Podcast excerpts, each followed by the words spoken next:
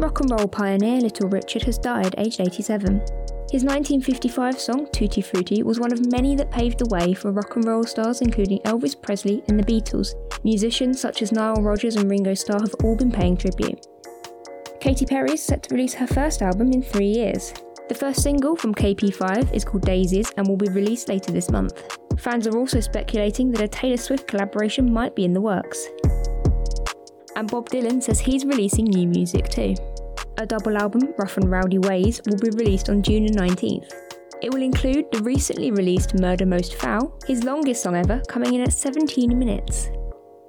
And Bono turned 60 yesterday and shared a playlist to celebrate. The U2 frontman put out 60 songs that saved his life, featuring tracks from Nirvana, Kendrick Lamar, and Billie Eilish. He's also written fan letters to accompany all of his choices. You're up to date, thanks for listening.